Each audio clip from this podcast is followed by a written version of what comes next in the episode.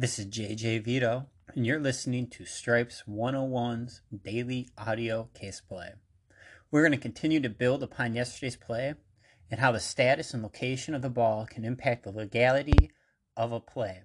Pay close attention to yard lines and player numbers throughout the play. It's first and 10 at the A20. Quarterback A8 is in shotgun formation when he receives the snap.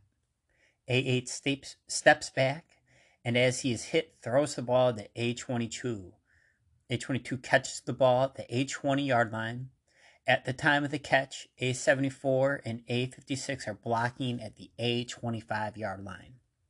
A22 jumps over B52, who is getting back up after being knocked down by A74. A22 eventually is tackled at the A37 yard line. What do you have? Think about the responsibilities and the views of different positions working the game. Who can help on this play if the primary covering official does not have a good look? When is hurdling legal, if ever?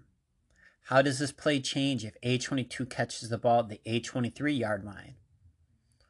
Talk this out with your crew and how you would handle this in real life. Thanks for listening, and we look forward to you listening to our next play tomorrow from Stripes 101 and JJ. Make the rest of your day a great one. Goodbye.